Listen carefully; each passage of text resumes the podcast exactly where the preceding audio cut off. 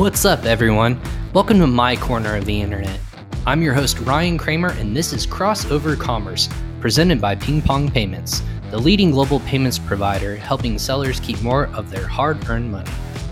Each episode on here will feature leaders in the digital space to help entrepreneurs grow their knowledge and understanding of the Amazon and e commerce world. Let's get started. What's up, everyone? Ryan Kramer with Crossover Commerce. Thanks for another joining us for another episode live on LinkedIn, Facebook, YouTube, and Twitter. Uh, this is episode 25. Thanks for joining us again. If this is your first time, welcome.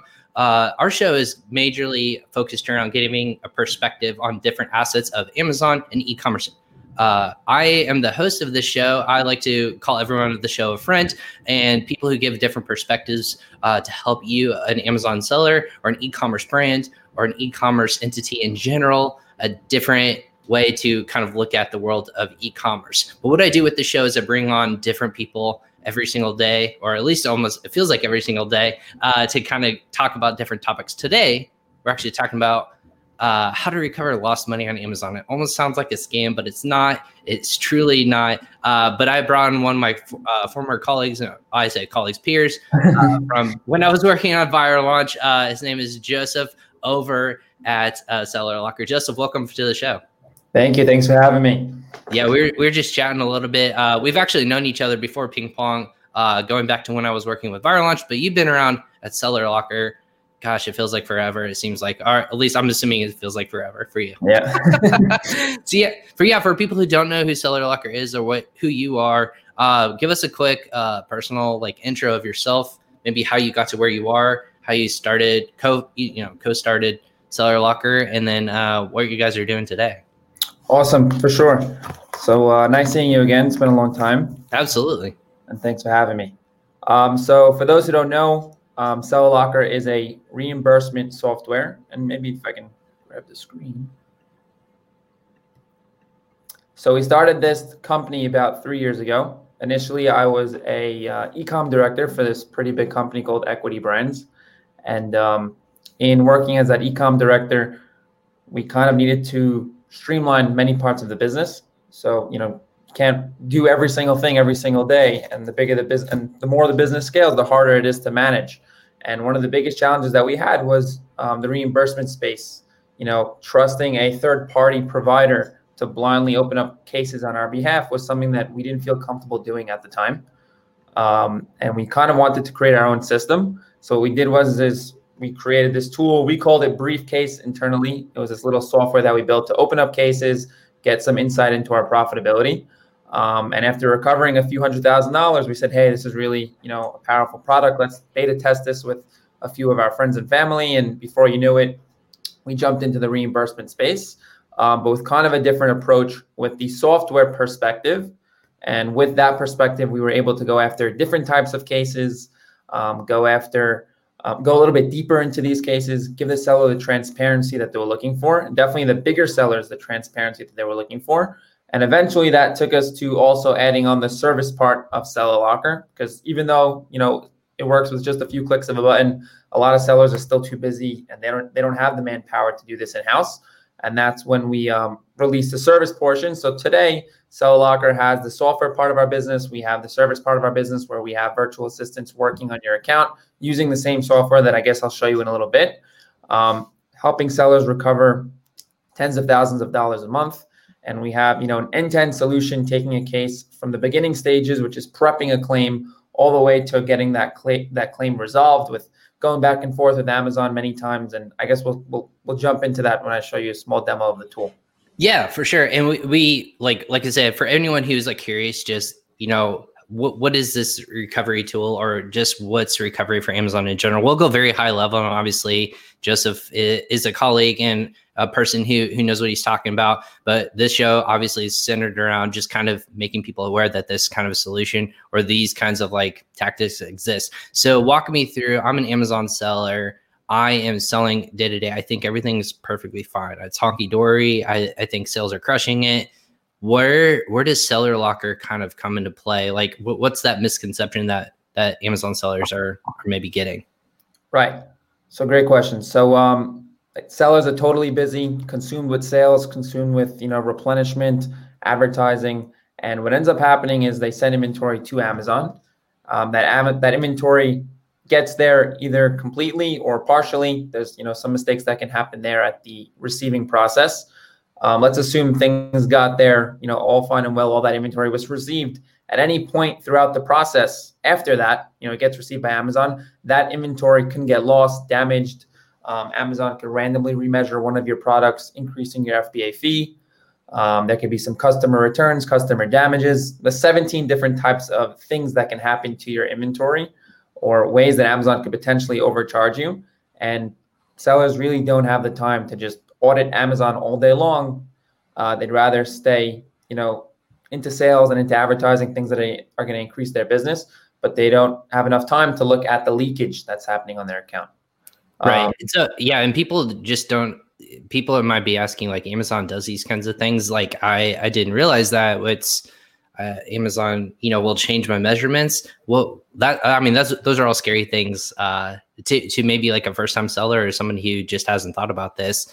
Uh, what's kind of the not not reason? Like Amazon never really has a reason, right? They always just do what they they do for one way or another. But what what is it that brought kind of this like attention to like people like yourself or like Getida or any other company that that maybe like helps people recover money? What's you know wh- where was that like people were realizing, oh crap, like this this is something that I'm missing out on six figures, seven figures potentially on just like lost or damaged items.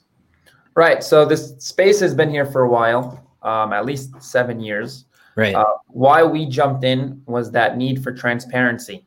Um, and, and many companies feel the same way where they maybe have someone in house or they at least want to watch the entire process. You know, when we got into the space, it was just kind of like this uh, black box of, hey, there's reimbursements. I can't tell you anything about it, um, but you can just sign up and we'll send you free money. But, you know, for a company our size, we were curious. Okay, we see we're getting back money, but how many cases are we losing? How many cases is Amazon denying us? Is there certain scenarios where if we had an additional document, can we have pushed that case forward? Um, what about FBA fees? That was something that was not done, uh, you know, three years ago. So we said, hey, you know, perhaps with more transparency and with some automation, we can take this to the next level internally. Um, I'll show you one or two examples of what I what I mean by that. But that was kind of the gist. You know, how can we bring software, um, keep that personal touch by having our people manage the software, and potentially take that reimbursement to the next to the next level, get as much back as we can. That's awesome. And, and does this does this like happen for? Uh, we're an international show, so this is people who are listening from, and we'll we'll kind of like them through. Hello, everyone who's joining again. If you're listening on LinkedIn or on uh, Facebook or on YouTube, everyone, hello, welcome to the show. Thanks for thanks for kind of chiming in. If you have questions, obviously, definitely answer or reach out to us, whether whether this is live or re-watching on YouTube or Facebook later, we'll definitely make sure we tag Joseph or whomever we, you know, we can to answer that question for you. So, uh, so when we're an international company, we're located all around the world. People are listening from India, China, um, you know, uh, South Korea. Uh, we we have people from all over Europe. When you're an Amazon seller, does this affect just United States market, or does does this affect international marketplaces as well? So it affects, I know for a fact, it, it, it affects Europe, Canada, Mexico. So it's really in all different places wherever Amazon has fulfillment centers um, or customers, and we know they have customers everywhere. There's these issues can arise, customer returns, customer damages. So it's definitely an international problem. To answer your question. Yeah. So wait. So when everyone's a seller, what are they going to be looking for? How do you how do you spot this if you're doing it yourself, or maybe what's the difference between spotting it yourself uh, looking at it every day um, if someone's doing that versus an automation of a software tool like you guys? Sure. So that's I guess that's a great starting point. For someone doing it themselves, it really depends how big they are. Um, someone who's just getting started on Amazon definitely has their hands full. You know, it's their first time doing things. They send their inventory to Amazon, and unless you know you're looking at the settlement reports and you're looking at um, your orders and the price of the FBA fees that are coming in on a really hourly or daily basis, um, you have to look at the movement of inventory from different warehouses. There's a bunch of different reports, about 10 or 12 different reports that sellers can download from Amazon um, periodically, run them against each other, and then open up claims. Um, there's a ton of people, there's a ton of you know YouTube videos out there that show you how to do it manually. Um, the problem with doing that is it takes you away from the things that you should be focusing on. In addition to that, and maybe this is a good segue, even if you know how to open up that claim for the first time, and let me know if you can see my screen. Yeah, I'll, let me add you in here real quick. Perfect. Yeah, go ahead. Yep, I got you. So even if sellers figured, so this is our dashboard, and this is where we tell sellers about the information. This is where our virtual assistants also take actions to open up cases with just a few clicks. But um, even if a seller did know how to open up a claim, the hardest part I'd say these days is following up. So this is a case response from Amazon. So case was open, Amazon lost some inventory in their warehouse. And now imagine you get a, a response like this, a really lengthy response Amazon wants you to read a few policies. They drop specific internal lingo like fair market value. It's kind of impossible for sellers and even for service companies, other other of our competitors that are out there. And we had this issue as well. How are we supposed to respond to cases like this? If we're opening up thousands of cases a day for our sellers, um, tens of thousands a week, how are we supposed to dedicate 10 to 15 minutes? And for someone who's you know not not experienced, maybe 30 minutes to read all the pos- policies necessary and then type up, you know, a crafty response to send back to them and disprove them, it really becomes impossible um, to do it manually for sure. So if anyone's doing this in house on their own, if they figure out how to open up their case for the first time, following up is going to be the challenge. And going back, this can go back and forth with Amazon four to five times, as we've seen through our experiences.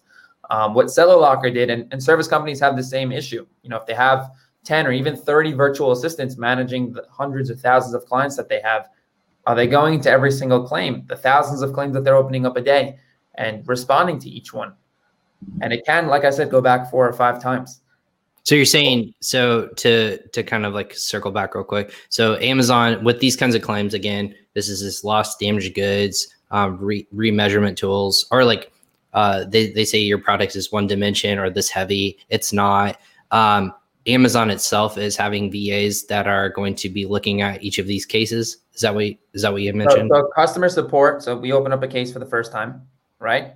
We right. open up that claim, and same thing that everybody else is doing. We open up a claim. Now Amazon, as you can see, has some pushback for you. Now they're they're they're giving us a response, and then now we have a response, and now they have a response, and then we. Fi- it's not a one-time clicking a button or figuring out how to run the report and pushing it you need a full blown process to manage the back and forth with Amazon, taking the case to the next level um, until you finally get that reimbursement in the end. And the challenge mm-hmm. is figuring out how to respond to Amazon. So it's not just about opening up that case for the first time, but it's having a follow up process in place. And where, you know, this is where, like I mentioned earlier, having that software and the service function in our company, we were able to solve this problem once and for all and we built this tool that can understand and respond to over 120 different cases from Amazon. So on the spot, instead of you know virtual assistants being trained to understand how to respond to this or a seller themselves being frustrated with how they're supposed to handle a case like this, our tool on the spot can understand and disprove Amazon with just one click. So we're able to read off the page using machine learning. We're able to put together a crafty response. And just with this one click, we're going to respond back to this claim, disproving Amazon with their own policies. Um, and that's the perfect, this is really the perfect example of how through automation and through software, we were able to bring a lot of what we did in-house and a lot of what we learned over the course of the last three years and give the sellers an end product that can take a case all the way to the end. Many times the case just stops after that first response from Amazon, and sellers don't know how to respond to cases. Uh, and and some companies, the virtual assistants that they're using aren't trained well enough to respond to these very difficult types of cases, uh, and that's where the auto- automation kind of kicks in. Yeah, that makes sense. So, what, what when cases like this kind of exist, what's kind of the number one way that a seller can maybe get, you know, get get a message like this? Because Amazon will well, you have to first instigate the message, correct? Or you have to instigate the case. They're doing that. You're doing that through uh, seller, you know, you know, your seller account. Is that is that yeah? We, we run specific APIs um, in the back end, and we crunch the numbers, and we have an output. And we open up a case right. to Amazon. Right. So what's what's kind of from the data you guys collected over the past couple years? What's the number one reason why people are losing their money? So the big three are you know inbound. give us three. Give it. Hit it. Hit us with the top three. inbound payments are the biggest. Um, okay. That's the biggest category. So that that's from a warehouse or a fulfill, um, or a factory to a fulfillment center, correct? Yeah. So from a warehouse to a fulfillment center, the issue there is sometimes Amazon will receive it under the wrong shipment. They'll, they'll lose partial uh, a part of the shipment, and the challenge there um, is having the right documents that you need to prove Amazon wrong. So to prove that hey, my item got picked up when it got picked up, all the inventory was there, and bringing that proof to Amazon. Um, many sellers don't have a system in place to keep store, you know, keep track of their documents or their bill of ladings. Uh, and what SellerLocker did to to go ahead and offset that is we have in our tool an area where sellers can go ahead and upload documents. They can even take a picture on their cell phone of a BOL and text it to uh, you know their SellerLocker cell phone number. Every seller gets a phone number, and then we'll save those documents and bring them automatically to the case.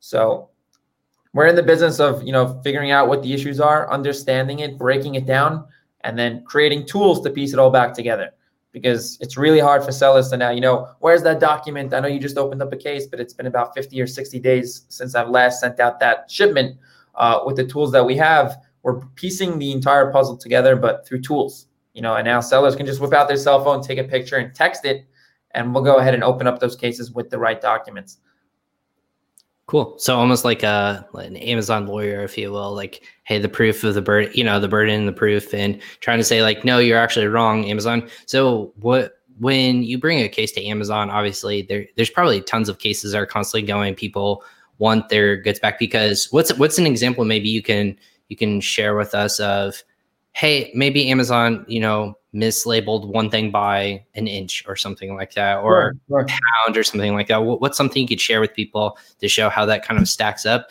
And in all reality, over time, you know, you just lost out on all that money. Right. So I'll show you one of those. Um, and, and, while and while Joseph brings that up for everyone who's joining live, again, this is Crossover Commerce, our show to kind of give you as Amazon and e-commerce sellers a different perspective and different information on how to better yourselves in the Amazon e-commerce space. Uh, the show runs consistently. Uh, we're on episode 25 now, and we have co-founder of Seller Locker, Joseph. Um, he's showing us, you know, just about recovering money that you might have lost uh, in various assets, uh, facets of Amazon in the logistics side or the seller side or fulfillment side. Um, so he's showing us kind of just just the small details that Amazon might have tweaked that you as a seller might have missed, and then where that kind of adds up over time. Because with ping pong payments, we're all about saving U.S. customers money. This is this is what Joseph uh, does for a living. So he's gonna show this side of the uh, the business how to save right. You so, yeah. my screen again? Uh, let me add it. Let, let me add it. There we go. So, like I said, we're all about transparency um, you know, giving the sellers the information so that we can help them, you know, even more or get more accurate. So these are recent fee changes. So like you mentioned, you know, prices or dimensions can go up, and that can happen at any given moment. So as you can see down here, um, even as you know, as of the sixth, this happened, you know, last week, an item just got remeasured randomly, and the fee jumped from 732 to 770, or from 580 to 618. And this is going to keep adding up until the seller actually takes action or unless they have a virtual assistant working their account and taking action for them. Um, what happens, what the SellerLocker do in these scenarios? So obviously we're tracking it. And um, with one click of a button, but I'll show you some details. What happened here was Amazon has these measurements in their system 11 by 8, 11, 3, 9, 4, and 415. That totals up a fee of 1130. What they did here was they over measured this product on a few of the sides. And according to Amazon's, you know, tricky classification guide, that put them in a different tier, or the, the, the numbers that they were running were off because the measurements were off. And now this seller is getting overcharged 398 every single time an item is sold. Uh, and this is going to keep totaling up until the seller takes action. And even if they do take action, as you can see on the right side, this has happened many times to the seller. So they've won this case many times in the past, but Amazon just for some reason keeps getting it wrong on this product. So what SellerLocker does is you know, we're on top of it, we're tracking it, and with one click of a button, we're going to open up a case. So that case gets pushed over to um, an Amazon Seller Central form. So just with that, clicking that green button, we have this form that populates. In the text, we're going to tell Amazon, hey, I'm getting overcharged for this unit. These are the dimensions that you have. This is what it should be. I've been overcharged in the past, um, and I've gotten reimbursed in the past. So don't confuse that with this claim. They do that all the time. And these are the, and we actually give the sellers the um, orders for this case too. So they click this one button, it downloads the orders, they upload it on the other side, and boom, that case is submitted with just a few clicks of a button. Our virtual assistants do the same functions. They jump on the account and they open up the case the same exact way. And what's going to happen is that case is going to get submitted. Hopefully, Amazon's going to remeasure it and get that fee reduced so that they can be, you know, making the profits that they used or they should have been making. Going forward, the seller is going to be, you know, taking that profits back to his pocket instead of getting overcharged. And that's what this purple section is uh, in our tool. So every seller that fixes their fees, they don't only get a reimbursement back. So this specific seller got back 117,000 with us, but on top of that, they've also increased their profits. So when you lower your fee, that profit gets added to your pocket. And since they've started using us, they've made another $174,000 worth of profits because of the fees that they corrected. That's fantastic. I mean, that's a lot of money. yeah. Let's uh so so when obviously that that's not for every single seller, right? It's not always going to be, hey, six six digits. I'm gonna like just recover that magically. Obviously, if you're selling way less, this is something that it, it's a scalability thing, right? If you're selling millions of yeah. dollars on Amazon, you can potentially recover six figures, seven figures. So it's, it's really from the, the average is from two to three percent. So okay. if doing a million dollars, they could potentially recover about you know twenty thousand dollars, ten to twenty thousand dollars on average. And the bigger you are, the more money there is out there. However, certain types of products there are huge mistakes on. We have a seller who sells backpacks, and for whatever reason, even though they just got started, Amazon just keeps remeasuring that backpack incorrectly by five dollars. So imagine your profit margin was supposed to be seven bucks on this SKU, five dollars is just disappearing because of a mistake on their end. So it's not always relative to the percentage and the size of your business. Sometimes it's about what you sell. So regardless, every seller should have some type of auditing process in place, whether it's in-house, a third-party service that does it, you know, with virtual assistants, or maybe the software and service combination, so you can get some insight. But everybody needs an auditing system, regardless of how big you are. I mean, that that makes that makes sense to me. So when we were going back to like those top three things of where people are like where the money or Amazon's basically, you know, me- messing up. Number right. one was fulfillment Right. So inbound right. shipments. Inbound. Inbound lost and, lost and damaged. So that's when Amazon loses or damages inventory. Right. Um, open up cases the same way. A few clicks of a button, we submit those claims and we follow up. And then FBA fees, which is what I just showed you. So mm-hmm. Amazon over measuring one of the sides of your product or all sides of the product, and that um, forces the fee that they're calculating to be incorrect. And now that money is owed to you for every single order. So for FBA fees, what what's kind of the breakdown for that for Amazon? Is that based on product dimension or is that based on um, you weight? know the, the it's based on total weight, correct? No, no. So it's depending. It's it's both. So it's it's okay. a higher of the two. So Amazon has a very complex calculation: length, width times height divided by you know uh, 129. It's a whole calculation, and they come out with their fee. But if the weight of the product is more than that, so it's very complex for sellers to understand. But it's could be dependent on their weight or the dimensions of their products. That puts them into some classification guide on Amazon's table. And then potentially, if Amazon gets one of those measurements wrong, that could put you in the wrong tier. And that's where the mistake happens. So where where do people get that true value from? Is that you do from the manufacturer um, from the from the get go? Is that where people should get like the true like dimensions of their of their unit and their goods? So yeah, so many people we tell them to start with their top 10 bestsellers, should go to their warehouse and either measure them or go to your manufacturer and get them. A lot of sellers have them already. A lot of sellers, when they created the product, they took all this information down. Some of the other things we do for sellers that don't have them is if they sell a lot of variations of the same product, we'll look for the outliers. So if the base average for this parent listing is, you know, 319 and we find one that's 531, we'll call that out as an outlier and ask the seller to confirm um, the specific SKU so that we can open it without knowing 100% the correct information. With the seller looking at it now, they can just jump on this one SKU, give us the information that they need, and we can move forward. Very cool. So when when a seller kind of goes through this and they, they might be approaching like a service or they've never done this before, which is which we're highly suggesting you should continuously audit.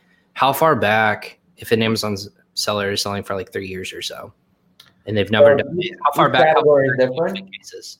Sorry, each category is different. Some categories are 18 months. um, inbound shipments are nine months, which we said was the biggest. And then FBA fees got reduced from 18 months down to 90 days. So you don't have that much time that you can go back, which means that you continuously want to keep auditing and submitting these claims. If you wait too long and the orders were done, you know, 95 days ago, all those orders are lost. You can't get that money back. So FBA right. fees are the shortest turnaround, which requires you to be on top of it more regularly. So if in FBA fees over the last year you had lost hundred thousand dollars, for example, and in the last 30 days, you know, you lost 30,000. You're probably only, you can only recover $30,000 of that total pie of $100,000. So you've literally lost from $70,000 in your pocket. Yep. Uh, which, which just sucks. And like, it just goes to obviously places that, that it should not, it shouldn't go. So, um, what, how, I guess the win rate for you guys, or like what, what's kind of like a typical uh, win rate or like recovery rate for something in this industry? Is it more often than not Amazon is wrong and they're actually, you know, they screwed up on their in their system and all the data that they just compile is just misinfor- misinformation and they're like, "Yep, our bad, we'll fix that," and then they fix it. They have a ton going on. You know, they have millions of shipments probably coming in and out, or hundreds of thousands of shipments. So it's definitely not. I don't believe it's intentional, but yeah, they have their reporting data and any these mistakes can happen at any point in the process. It can get lost on the truck. It can get lost at the receiving process when it gets put on the shelves. They send inventory from warehouse to warehouse constantly, so that they can have inventory spread across the entire you know USA. Um, so there's a lot of room for error. I wouldn't say that it's intentional, but yeah, what I, what ends up happening is you know we know specific inventory was sent, true information from the seller, and we're going to question that against what Amazon received. And um, it's definitely um, dependent on how big the claims are. The bigger the claim or the more amount, you know, the more inventory that's being disputed, the harder it is to win those claims. The sweet spot I usually say is under two thousand um, dollars. That is, you know, the highest success rate of winning a claim is under 2K. Anything over that is going to definitely be more challenging, but is still winnable. Sure. And so maybe more a topical thing. I think I've seen it going around social media. There was a shipping container from I think it was I want to say India or China that was coming over to a fulfillment center, and I want to say that it either capsized or somehow sank, and it was nineteen thousand uh, containers, which has goods from many different warehouses all over the world, or from from that location going to, I believe, an FBA fulfillment center. And in a case like this, um, maybe can you determine the distinction between like shipping, uh, you know, or like lost at sea, or like that, that would be lost goods, obviously. Um, so like an insurance kind of capacity versus like a recovery tool like Seller Locker or whatever else out there is out there. I don't know that that specific scenario would be Amazon's fault from an FBA perspective. Perhaps maybe you're referring to maybe a, a direct import shipment from Amazon, maybe on Vendor Central, where you know Amazon took control of the product from China. Now they're responsible for bringing it in, but Amazon is only responsible for the product um, either if one of their own carriers pick it up from your warehouse, so one of their trusted carriers pick it up from their warehouse. So from the second it gets picked up, that's when they will take responsibility for it. Or if you're sending it with your own carriers, the second it reaches the door. So at that point, they'll take responsibility. For an FBA seller, most likely, if the ship capsized, they're not gonna they're not gonna do anything. Right. Well, I know that was the topical thing going around, and a lot of people are like, "Oh my gosh!" Like, I hopefully your goods weren't on that ship because obviously that that's kind of like a really rare scenario, but in terms of getting fulfillment or, or your goods to a warehouse for Q1, Q2, uh, that's devastating for people. Which obviously, um, you know, that's why we should do, you know, insurance on your goods and your your right. um, and whatnot. Um, I get uh, a couple other questions I have, and again, for everyone who's listening live, uh, we've been here for about half an hour. Or if you're rewatching this later, I know it's super early for West Coast. Uh, which again, are you on East Coast, Joseph? I always forget. Yeah, yeah, East. East Coast. So you're you're awake. It's like it's like noon, almost noon by now. So we're we're good. we're like three cups of coffee in or something like that. exactly. Yeah, almost lunchtime. Um, so with the show, I kind of go into like a little bit more personable uh questions or like kind of like uh vantage points, and then we'll kind of circle back and and finish up uh, a couple more questions if people have them in uh on LinkedIn again, YouTube Facebook. We're live on all these platforms. Or if you're watching later, we'll make sure we tag Joseph and he can answer those questions directly as well. When when you get into fulfillment or like into an industry like this and you're recovering money, someone's on the hook for paying out? Is that Amazon or is that um, is that is that the carrier itself? Like who's on the hook and who's the one that's paying for these uh, damages? So Amazon's paying it out. It's getting paid from Amazon to your um, bi you know biweekly uh, payouts from Amazon. So they're they're definitely the ones paying it. They may have their internal you know insurance or whatever with these carriers that they're using, right. but it's Amazon who we are speaking to to get the claims back for you. Right. So so again, the carrier can like have to pay Amazon or vice versa, but Amazon. we don't know the logistics of that. Right. Um, that, that's on Amazon's side. but I'm sure there's something that goes on there. Uh, but from right. our perspective, we're dealing with Amazon, and in most scenarios, it's their mistake. Um, right. More more inventory gets lost at their fulfillment center than getting to the fulfillment center. What's a what's a common uh, what's a common practice if somebody is on the it's their mistake, uh, a seller's mistake? What what do you see that's a common thread there? Is yeah, it so, they just input information or their data or their files are uploaded incorrectly or? So that's that's a great point. So that's also part of the reason why we are a little bit worried to just give our account over to a, a 3P to manage for them is sometimes our own warehouse makes mistakes. Mm-hmm. And in that scenario, you know, we don't want to open up claims when we're the ones who made the error. We don't want to get ourselves in trouble. So what Cell SellerLocker did is for scenarios, and we have, you know, statistics and, and we have a filter as to how we sideline these cases. But when there are specific shipments that don't look like this could have been an Amazon mistake, either too much inventory was lost or the entire quantity for that SKU never made it to Amazon, we'll sideline specific cases for the seller to confirm. And in those scenarios, the seller can click, yep, I sent this, or no, I did not, or they can adjust the shipment at that point. We're happy to open up the cases, but we don't want to open up cases that aren't accurate. So we'll sideline all these types of cases on the side because the sellers do make mistakes. They think they have this inventory in stock they create the shipment, or maybe someone created the shipment and then the warehouse uh, person got there and the inventory wasn't there, or they sold it to somebody else and they're not going to go back and recreate the new shipment. They just send whatever they have, and that creates a discrepancy. And that's what Amazon really doesn't like is, you know, you're opening up claims, you're wasting my support services time with cases that aren't true. Um, but what right. we'll do is we'll sideline them and have the seller just confirm them. Can people get shut down if they open too many cases that they don't win? Or their listing get taken? we've never had a for our account. If you go online, a few years ago there were issues. It wasn't specifically because of that. It was more because cases were getting submitted automatically. I don't know what that means, but that was that's what I read about online. We we've been in business for three years. We've never had that issue um, with our accounts. Right. Yeah. I mean, of course, like we don't we don't want to like bash on you. Do you know if people have like if they just do them themselves though, and they're like, "Hey, Amazon, I know you're wrong." Uh, is is that is that an actual fear that people can have? They should. They saying your inventory, you lost it. I mean, we fight with Amazon four to five times until we say, "Hey, we we've tried our best." So we definitely we're not we're not scared of them. And if right. you understand the policies and you understand how they work, then you should for sure keep fighting until you feel like you've done your best. Yeah. What um, what's kind of the growth area for you guys as a company? I, I mean, from our perspective, there's lots of, and then this is kind of my personal take. I'll kind of give an insight to for all the sellers who are listening out there for 2021 my prediction is I think there's a lot more diversification. I think that uh, Amazon sellers and brands in general have seen just like they've been too dependent on just Amazon themselves, and diversification hasn't happened to the to the point where I think um, is needed to make sure that you're safe in case uh, we have something like we had back in April or May, where you know they just weren't accepting goods or they weren't accepting necessary goods because their fulfillment centers were at capacity.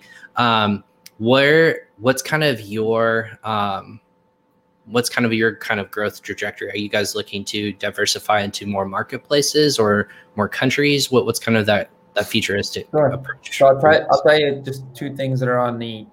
I mean, we're already beta testing them. We the agenda, right? It's this yeah. is the agenda. So storage fees is a category that we are releasing this uh, the next two weeks, I'd say. So on top of FBA fees, where Amazon mismeasured and, and overcharge you on the delivery. They also mischarge you on the storage for the times that you didn't sell a product. Rather, you had them stored in Amazon's warehouse and you paid for that. Um, so because they mismeasured it, you potentially took up more space than you did because the inventory was much smaller than what they charge you for. So that's a category that we're adding, um, which was dependent on FBA fees. What we are working on currently, something new, is we have about you know 20 to 30 virtual assistants working on our our sellers' accounts. So actually opening up the cases for the sellers, clicking the same buttons. Uh, we got very good at managing this, you know, really big team, you know, with SOPs, step-by-step guidance. Um, and the challenge that many sellers have with virtual assistants in general, which is, you know, managing them, making sure they have work to do, making sure that they get it right, tracking every single step of the process. That is a huge challenge for sellers because, you know, they're busy trying to do what they want to do. Um, they don't maybe have the time to manage a virtual assistant or overseas employee to make sure that that person is you know doing the right work or at least has enough to do. Um, and we got many requests saying hey the virtual assistant running my seller locker account is doing a great job. He's following up on all the cases. He's um, you know getting the documents. It seems like you guys have great sops and i have experience and my partners have experience selling on amazon for a really long time. What else can you teach them to do? Um, and then we put together a list of about 40 different things that we can train our virtual assistants to do. And we started training them, taking them to, you know, to the next level. Um, and that's what we've done. We have about 20 beta testers now that are working with our virtual assistants at a higher capacity, not just to open up cases, but to um, to do two things. So we have 40 things that the VAs can do for your account on a weekly basis. So these are the 40 things. You can pick whichever ones are you know relevant to you, and they'll do these checked items. And then the seller themselves can also give them their own tasks, you know, some personal tasks. We're working on a Chrome extension now that, you know, with a click of a button, they can create a quick task for their VA that screenshots the screen or takes a small video for them and sends it to their VA. And, and through that Chrome extension, they'll be able to just manage the different tasks. Uh, but what we what we found is, you know, sellers are really really busy. They don't have the time to manage. They barely have the time to instruct the VA what to do. And if we can make it seamless to the point where they can click a button, record something, or send a screenshot or write a quick message to their VAs, um, they can potentially send them work. Our tool will manage the process and will, you know, be on top of them with regards to training. Um, we're already doing it um, for a few, you know, for 600 sellers on our reimbursement VA program. Um, and like we said, we have a ton of knowledge. Let's go ahead and advance it further. So our VA program is definitely something that's new. It's um, very highly trained virtual assistants working on these accounts um, with these 40 different tasks, plus their own personal tasks that the sellers are sharing with them. I think you're on mute, Ryan.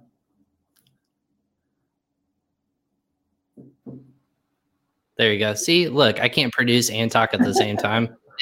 this is uh, what happens for everyone. Everyone knows this is not the first time I've I've talked when I'm on mute. So I always try to to tune out all the background noise when someone else is talking. So the beauty of being live. So when people listen to this later, they'll remind themselves, Ryan, you're not a full professional on podcast. But anyways, uh, we do best what we can. So when um, when we're talking VAs, that's a good point. We've had a couple um, people on the sh- uh, show, our our friends, uh, Gilad from VAA Philippines, and we've had a couple other um, uh, companies that have actually talked about VAs and how they can work with Amazon sellers. And that's one point I don't think I've uh, that we touched on was utilizing VAs to really uh, to manage your to, to kind of the seller locker perspective of recovery and uh, lost damage goods or you know recovering those those things. How are you? Are you partnering with other companies? Are you guys yourselves? You're teaching uh, VAs how to work on behalf of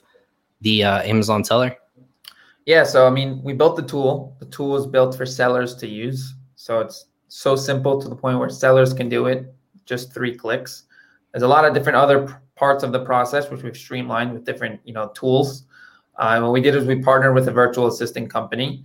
Um, we gave them our level of training, our version of training. So they go through a whole training with that company. They come on board with us, and we have our own uh, period of training where we Shine, I guess, like I mentioned before, is the software. So being able to create these SOPs, tracking the entire process, being able to pinpoint where the issues are, troubleshooting, I guess, and then fixing it and going forward um, with better efficiency. That's where a lot of sellers have a hard time working with VAs. They don't have the time to go ahead and do that. But because we're doing it already for five or 600 sellers in the reimbursement space, it was really easy for us to channel that into other um, you know, high touch categories that sellers need help with on a day to day basis. Awesome. So is that so? You said that's a growth area in terms of where people are, or you guys as a company are going to grow more. Um, what's kind of the the hardest thing to do in terms of like uh, maybe teaching a VA or kind of making sure that they're following your same SOPs or systems to make sure that everything falls in line. You're you're offering, you know, sellers one thing and you have to follow through on that and you're relying on other people to do that work too. What's kind of that is that stressful for you or is that something that you just have developed a, a great solution in place and found trustworthy VAs? So I, I, watched your show from last night. I was, you know, hanging out. My wife was working. I watched your show from yesterday. I think it was from yesterday, from last week. And I think David from Amazon Expert said something really good. Um, he said that you know a lot of you come with their own training, and they have mm-hmm. their own ways of doing things. And sometimes it's hard, especially you're not next to them. You can't just look over their shoulder and say, "Hey, hey you know, you clicked the wrong button here, or you should have done this instead." Um, so initially, that was an issue that we had you know, being able to track and monitor every single thing that the VA is doing and making sure they're following the steps when they have their own quicker method, even though they think it's the best thing to do. Um, but we have our way of doing things. Um, so we had that similar experience, and we had to use tools to, that can monitor the screen, make sure that the steps are being followed. Um, that was a challenge. It's something that you know we've definitely streamlined and working pretty well. And we have five to six hundred clients now, all working with the VA seamlessly and um, all we have to do is add more types of issues or things that the, the VAs can do. In my opinion, there's certain things that sellers themselves have to do.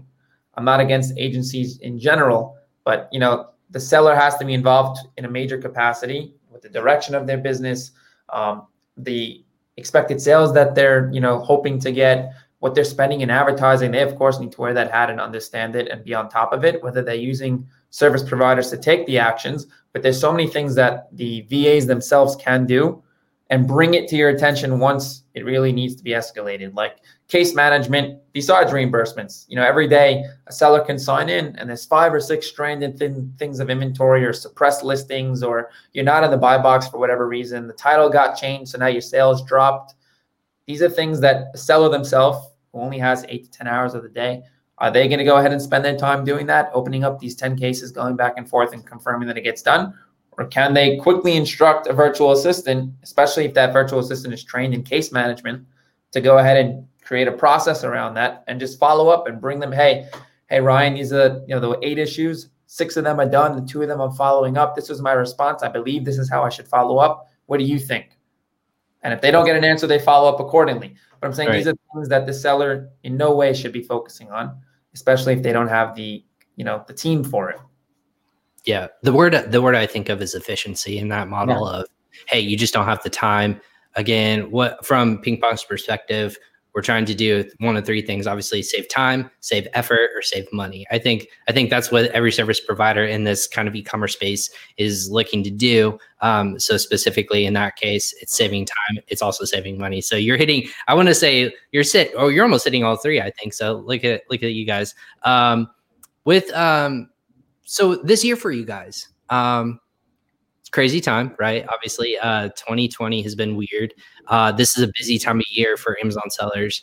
Uh, do you feel like your your business has seen a lot more uh, traction because of how things have kind of worked itself out for this year? And then maybe part two of that question would be: Do you see a seasonality where a lot of these issues happen, uh, where people just like recovery is like higher in you know Q4 because there's just more shipments and there's more velocity in Q4.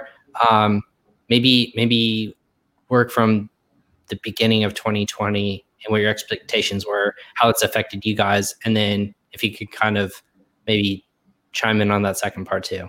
Yeah, so we did a lot of building in 2019 for growth in 2020. You know, we had we were ready for the trade shows and all that stuff for a huge customer influx.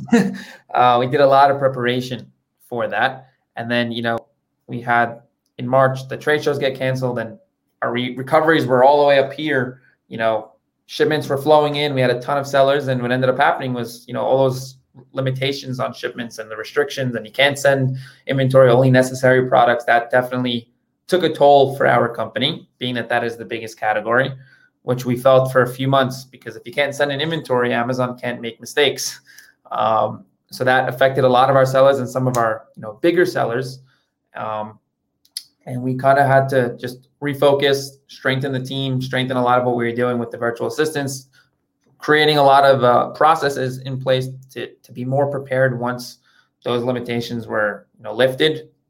Like I mentioned, with the VAs being more on top of them, uh, making sure our you know our code base is strong and all those things. And we also expanded into those other categories with the with the VA companies. We also released you know an image optimization portion of our tool. We brought on a copywriter to work with us because we get requests all day long.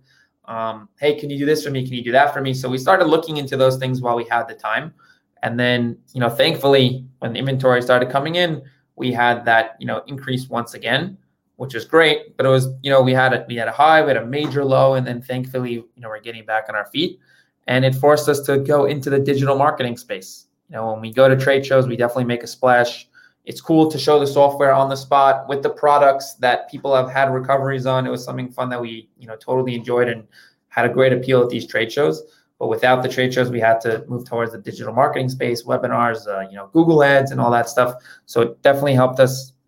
But we had to really change our focus because of all that went on, and because of you know, there's no there's no more trade shows for now. Right. That, I mean, that's what other businesses do. They the great ones adapt and they they move forward and they change with the times. I think it's kind of cool. Uh, spe- especially seven months, I guess what more than seven months now at this point, probably eight months or nine months that people have had to ebb and flow. I know that there's fatigue and like webinars and like things like this. I know specifically for me, we were going to be traveling to a bunch of shows, have a bunch of you know events ourselves, and then travel a bunch. Um, but I think that's the one major thing that a lot of people are like kind of take for granted, or I think they won't take for granted moving forward, is the personal relationships that this business kind of thrives on. Is meeting people face to face, kind of working out partnership deals, or at least learning about different companies um, and the face to face model. What is maybe 2020, if you dare to predict or dare to give like your wish list for 2021? What do you think that? What are your expectations kind of for for the new year? My expectations for Amazon sellers? Uh, yeah, Amazon sellers, uh, the company, just the industry in general. Well, I definitely see. You know, we're all we're seeing all the sellers and the, and the sales that these companies are doing have exploded. For some companies, even by fifty percent since this all started. So there's a, a lot more uh, inventory going back and forth. Mistakes are huge right now. We're seeing a lot more mistakes than we've ever had in the past, um, and we're managing those mistakes, which is great. So we don't want them to make mistakes, but we're definitely on top of it when it happens. And sellers themselves, they're going to be, you know, scaling their business. It's just how quickly they can go ahead and capitalize on the new sales that they got and go ahead and either expand into new categories or um, just keep in stock and to make sure that they're totally on top of their game in all the different aspects. Really cool. What um, I know we're butting up on time and we're kind of like capping off the end of this call. Again, for everyone who didn't get a chance to listen to this live, uh, if you have a question, just comment in the in the stream on the YouTube link. Uh, we'll make sure that we tag or get in touch with Joseph. But Joseph, before we kind of cap off, what's the best way that people can get in touch with you at Seller Locker? Um, just have questions in general about what you guys do, sure. the industry in general. Sure. So one thing I wanted to just call out. Um, I don't think we did this yet, but I'll definitely give you the link. Um, we'll give whoever maybe signs up after hearing this uh, webinar, the uh, we'll give the first five hundred dollars in recoveries free. So I'll give you that link, and you can share that, and, and everyone can get their feet wet and see, you know, the Seller Locker difference per se, as to you know maybe why we monitor it either differently or our processes can help them recover more money. Um, we can do a free audit on their account. So they go to sellerlocker.com, they click get a demo. Um, our little drift bot will jump up, and one of our salesmen or account specialists will start talking to you and book a demo with you on that call, we'll go ahead and see maybe what other companies missed or what you yourself doing it on your own missed, or maybe the other categories that we cover that others haven't that can help you get that money back. And 48 hours later, you can already start getting recoveries to your account. Um, and we work with sellers, you know, big and small from the, you know, guys just getting started. And we work with the most enterprise level sellers on Amazon. We have sellers who have recovered a million dollars this year, winning over 10,000 cases. Um, so we have the right pricing structure for everybody. We can. That's the uh, that's the money with your tongue out emoji. That's that's yeah. a lot of recovery. It was a lot of work. that's a lot of back and forth. yeah, ten thousand cases.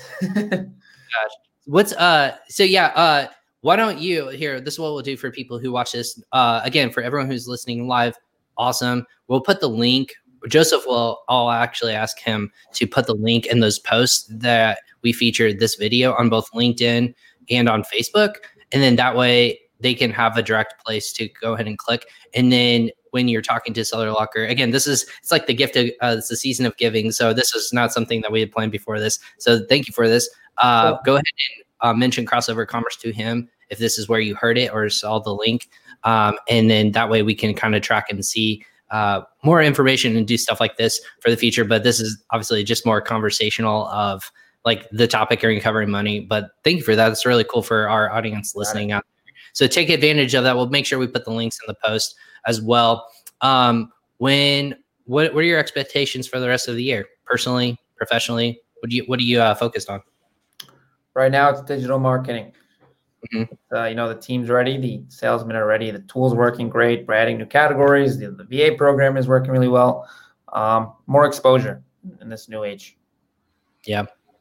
And do you have any kind of like uh, kind of wishes for like or like biggest, you know, maybe like what the failures that you guys did uh, have in 2020 what what you're kind of like iterating on in 2021 is there like things that you wish like amazon would release or is there any kind of like a i, I had this uh, a couple days ago i think on the talk with david. I said what's your wish list that amazon would do for the amazon community? And he kind of gave me the top three as well. Do you have anything similar to that? I mean yeah. I mean the, the language that they use in their responses you know totally you know random and and new things are happening all the time. Just last week, Amazon changed their entire interface and dashboard, and the entire code base on the front page of Amazon was different, and the support page of Amazon was different. Um, totally affected our business. With you know zero notice happened, you know, just randomly signed on, got a bunch of you know, hey, the tool's not working currently. You know, what do we do? Zero notice on any changes, but I guess that's just the way things happen. You know, we have to react as quickly as we can. Um, so I obviously I'd wish there'd be more communication from that perspective, but it is what it is. We're just going to keep, you know, plowing away and we'll make the changes as we need to.